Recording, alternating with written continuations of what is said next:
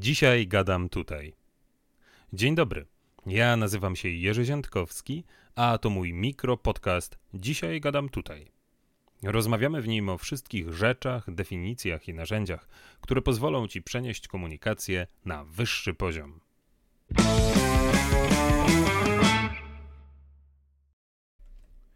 Odcinek trzeci. Jak świetnie prowadzić konferencję. Dostałem dzisiaj ślicznego maila po tym, jak w zeszłym tygodniu prowadziłem konferencję dla bardzo dużego klienta instytucjonalnego. Mail idzie mniej więcej tak. Jerzy, jeszcze raz dziękuję Ci za współpracę. E, bardzo się cieszę, że dostałem kontakt do Ciebie i udało się zgrać terminy. Twoja obecność i sposób prowadzenia konferencji był jednym z najbardziej wychwalanych przez uczestników aspektów naszego wydarzenia. Tak, i tutaj kończy się pozytywna strona maila a zaczyna się informacja zwrotna. Jerzy, jestem trenerem i wiem, jak ważny jest rozwój, dlatego, mimo że o to nie prosiłeś, pozwolę sobie napisać kilka moich uwag, bo jestem przekonana, że przyjmiesz je z otwartością i w efekcie przyczynią się do tego, że będziesz jeszcze lepszy w tym, co robisz. Jeżeli kiedykolwiek będziecie mieli klienta, który w tym tonie napisze do Was o, o swoich uwagach, rewelacja Oczywiście, że jestem otwarty na uwagi. Oczywiście, że mam klientów, którzy nigdy nie powiedzą mi, co według nich zrobiłem źle, a po prostu nigdy nie oddzwonią. Jeżeli możecie, zawrzyjcie w swoim kontrakcie miejsce na informacje zwrotne, na tak zwane post-mortem po konferencji.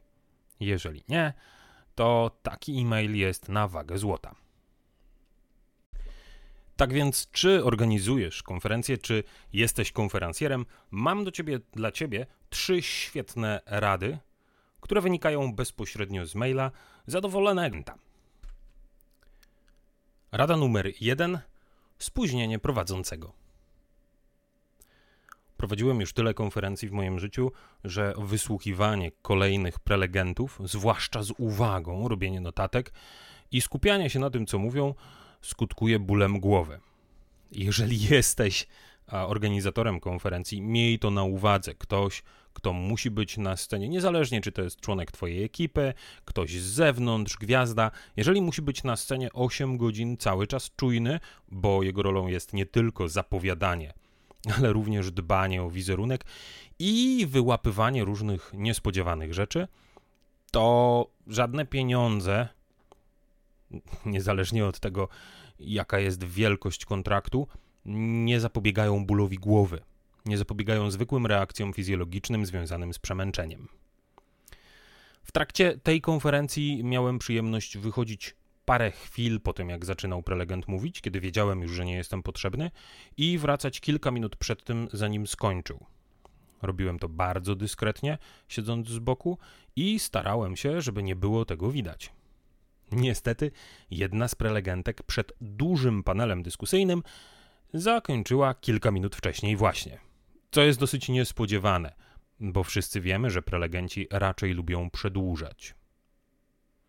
Kiedy wszedłem na salę zgodnie z czasem, moim czasem, czyli te kilka minut przed zakończeniem, okazało się, że prelegenci do panelu dyskusyjnego siedzą już na swoich krzesłach i są już zapowiedzeni przez e, organizatorkę która była na tyle przytomna i profesjonalna, że potrafiła ich zaprosić, potrafiła ich przedstawić. Pytanie zatem, po co ja? Na szczęście ogarnąłem sytuację, mam nadzieję, że w sposób profesjonalny i nieco żartobliwy, i poprowadziłem panel dyskusyjny. To drugi raz w ciągu chyba 10 lat, kiedy prowadzę konferencję, że zdarzyło mi się wejść na salę w momencie, kiedy byłem już wcześniej potrzebny.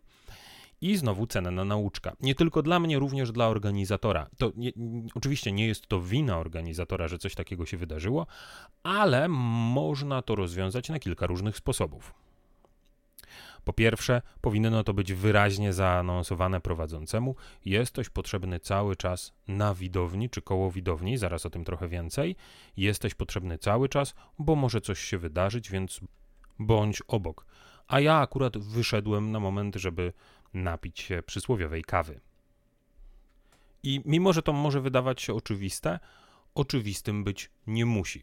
choćby ze względu na te fizjologiczne rzeczy związane z pracą konferencjera, na fakt, że um, no, jest to trudne siedzieć i słyszeć kilkanaście z rzędu um, prezentacji.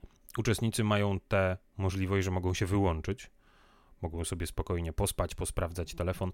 E, konferencjerowi nie wypada. Jak się wyłączysz, to tak jakby cię nie było. Jakie mamy możliwe rozwiązania oprócz tego kontraktu? Po pierwsze, e, organizatorzy nie powinni zapewniać miejsca prowadzącemu bezpośrednio na widowni, na widoku. To miejsce powinno być gdzieś z boku, tak żeby konferencjer mógł swobodnie schodzić ze sceny, wchodzić na scenę, ale też żeby robić to bardzo dyskretnie i w sposób możliwie niezauważony. Większość konferencji organizowanych przez 360 SBC i Brian Tracy International, moich partnerów, jest super profesjonalna w tym sensie, że mamy swój pokój techniczny, mamy miejsce, gdzie można odpocząć. Mamy osobę, która jest odpowiedzialna również za ściąganie konferencjera na salę i bardzo często miejsce konferencjera jest w, tak schowane, żeby mógł spokojnie siedzieć za sceną, mógł spokojnie siedzieć w określonym miejscu, nie będąc widocznym i nie będąc częścią widowni, ale dzięki temu um, mając większy komfort bądź co bądź pracy. Jeżeli jesteś konferencjerem, pamiętaj proszę, że to chyba jedno z najlepszych rozwiązań. Nie być na widowni, ale jednocześnie być tak blisko, żeby monitorować, co się dzieje. Jeżeli jesteś organizatorem, zapewnij swojemu prowadzącemu miejsce, które jest wygodne i które pozwala mu na relaks pomiędzy momentami, w którymi musi być potwornie czujny, w których musi być potwornie czujny. E, jednym z ciekawszych rozwiązań jest też system do ściągania prowadzącego. E, większość ekip, która mm, ma za zadanie zapewnić obsługę audio, ma swoje wewnętrzne systemy komunikacji, e, tak żeby ludzie gdzieś tam z tyłu, w budce czy w tym miejscu, z którego się robi dźwięk, mieli kontakt z ludźmi, którzy są odpowiedzialni za mikrofony, są odpowiedzialni za obsługę techniczną. Oczywiście trudno, żeby konferencjer na do określonego poziomu konferencji oczywiście, chodził z wtyczką do ucha. Ja używałem do tego swego czasu zwykłych krótkofalówek Motorola i wystarczyło naciśnięcie, to trochę działało jak pager, robiło tididididid i ja już wiedziałem, że muszę lecieć na scenę, bo coś się e, wydarza, jeżeli mnie na tej scenie oczywiście nie było. I to jest rada numer jeden. Rada numer dwa wynika z trzeciej uwagi od, z maila, który dostałem. I ta trzecia uwaga brzmi tak. Parę razy z Twoich ust wybrzmiały treści o tym, że my Ci płacimy i musisz coś przeczytać. To otworzy taką narrację, jakby były trzy strony konferencji: organizatorzy i uczestnicy i prowadzący. Wolałabym, abyś był jednym z nas i komunikował to jako organizator. Tadam! Mam wrażenie, że tutaj poszedłem pod prąd swojej własnej rady, kiedy przekroczysz drzwi klienta, stajesz się jego pracownikiem. I nie przemyślałem niektórych tak zwanych bitów, czyli standardowych tekstów, których używam podczas prowadzenia konferencji. Są, e, i to wynika z mojego doświadczenia, są organizatorzy konferencji, którzy chcą, żeby wprowadzać tego typu elementy humorystyczne. O, to musi być przeczytane. O, tutaj za to mi płacą. Ha, ha, ha, hi, hi, hi. Oczywiście, że to zróbmy, nasza widownia to pokocha. Cały dowcip polega na tym, żeby nie wpadać w rutynę. Żeby nie pozwolić sobie jako konferencjer używać tekstów, które są bardzo dosłowne i bardzo konkretne, a jednocześnie nie muszą być dostosowane do widowni danej konferencji, czy nie muszą być dostosowane do organizatora danej konferencji. To pierwsza rzecz.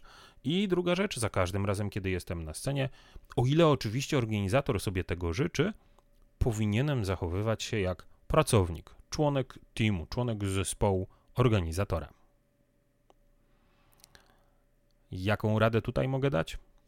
E, z jednej strony ja mam bardzo proste teksty, na przykład mam tutaj kilka informacji technicznych, płacą mi za to, żeby je przeczytać.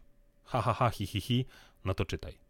Można to spokojnie zamienić na będzie świetnie, jeżeli będziemy wiedzieli o kilku rzeczach organizacyjnych, o takich technicznych rzeczach, które powinniśmy wiedzieć. Ok? Teraz jestem częścią zespołu, teraz jestem razem z widownią. Ważne z mojego punktu widzenia było, żeby dostać informacje od organizatora, które powinienem zapowiedzieć. Tu jest tyle i tyle drzwi, tutaj są przerwy kawowe, możecie dostać swoje identyfikatory tu, na tym piętrze są warsztaty, e, tu są windy. Tego typu rzeczy są ważne na każdej konferencji i warto o nich mówić. Ale zdania łączące te informacje, czyli zapowiedź, w jaki sposób będę to omawiał, też powinny być uzgodnione z organizatorem. Jeżeli zatem jesteś prowadzącym, kiedy otrzymasz takie dane techniczne, spróbuj w Excelu czy w gdziekolwiek trzymasz swój plan konferencji wpisać je w miarę dosłownie. Następnie przećwiczyć, sprawdzić jak to brzmi i przećwiczony i zapisany tekst podesłać organizatorowi do akceptacji. Jeszcze lepiej, jeżeli razem z tym tekstem wyślesz zapis audio, tak żeby organizator dosłownie wiedział i słyszał, jak będzie brzmiała Twoja zapowiedź. Jeżeli jesteś organizatorem, upewnij się, że Twój prowadzący albo bardzo dobrze wie i czuje, co się ma dziać na scenie, albo podeśle Ci tekst i najlepiej nagranie zapowiedzi. To kilkanaście czy kilkadziesiąt minut pracy, a na pewno podniesie jakość Twojej konferencji. I to tyle, jak chodzi o radę numer dwa. Rada numer trzy dotyczy paneli dyskusyjnych. I tu znowu cytat z maila.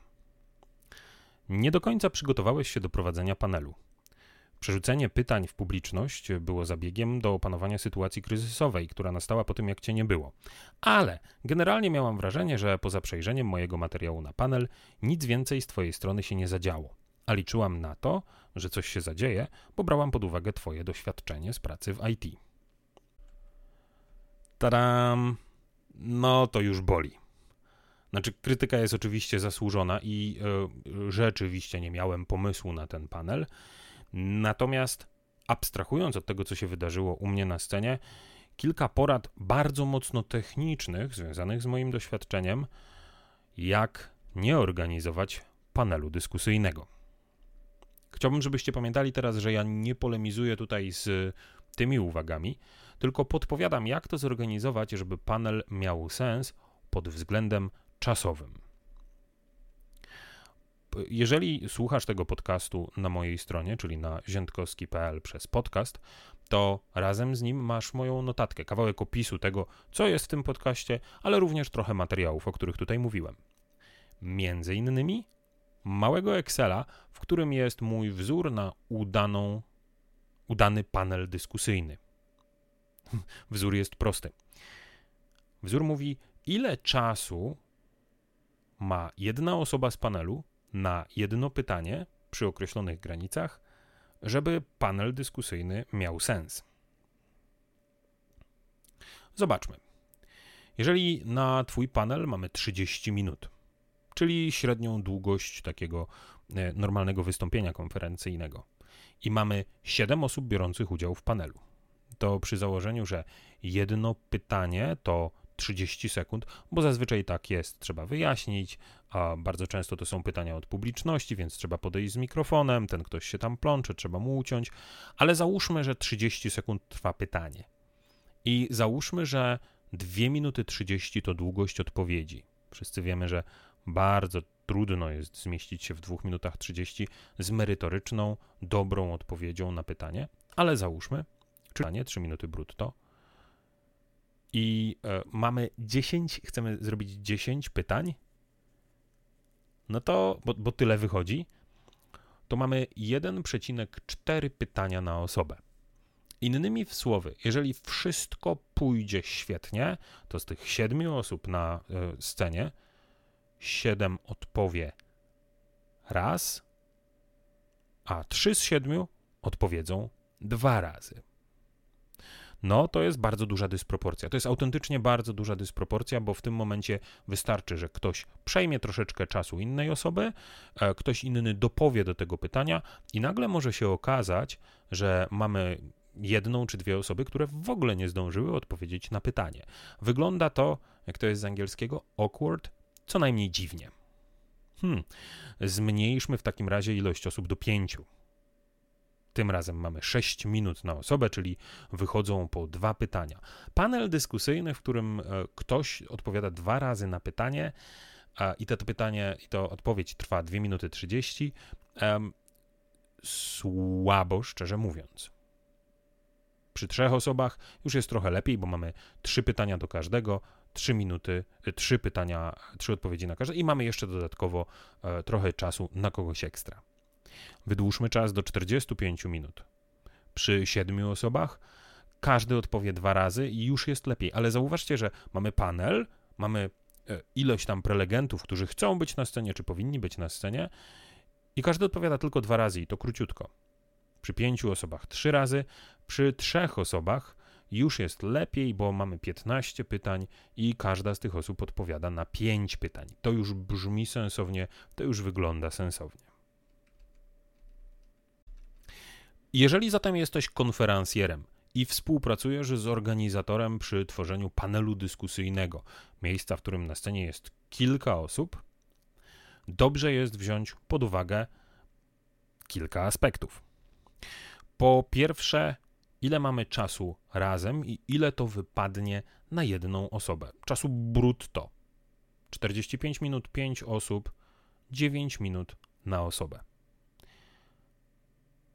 To oznacza również, że Twoim zadaniem jako konferencjera jest uzgodnić z, z organizatorem, że Ty będziesz dbał o to, żeby wszyscy dostali tyle samo czasu, żeby nie było osób, które nie będą odpytywane w ogóle i żeby nikt nie przejął całego panelu.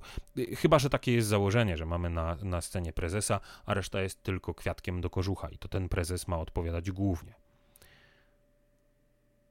Druga rzecz, którą bierzesz pod uwagę, organizując konferencję, to to, że tak jak mówię, czas brutto, tak musisz myśleć o czasie netto. Ile czasu zajmie zadanie pytania? Ile czasu zajmie wybór kogoś z publiczności? Czy dysponujecie mikrofonami, żeby podać komuś, żeby było go słychać? Czy te pytania trzeba będzie powtarzać?